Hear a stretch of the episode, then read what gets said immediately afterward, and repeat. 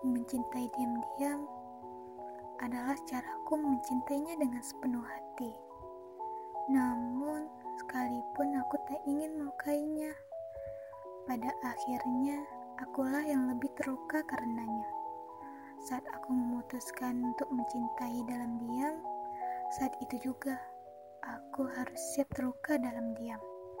Ya, inilah fase di mana kita menjadi seorang pengagum rahasia. Menjadi pengagum rahasia juga harus siap kuat hatinya.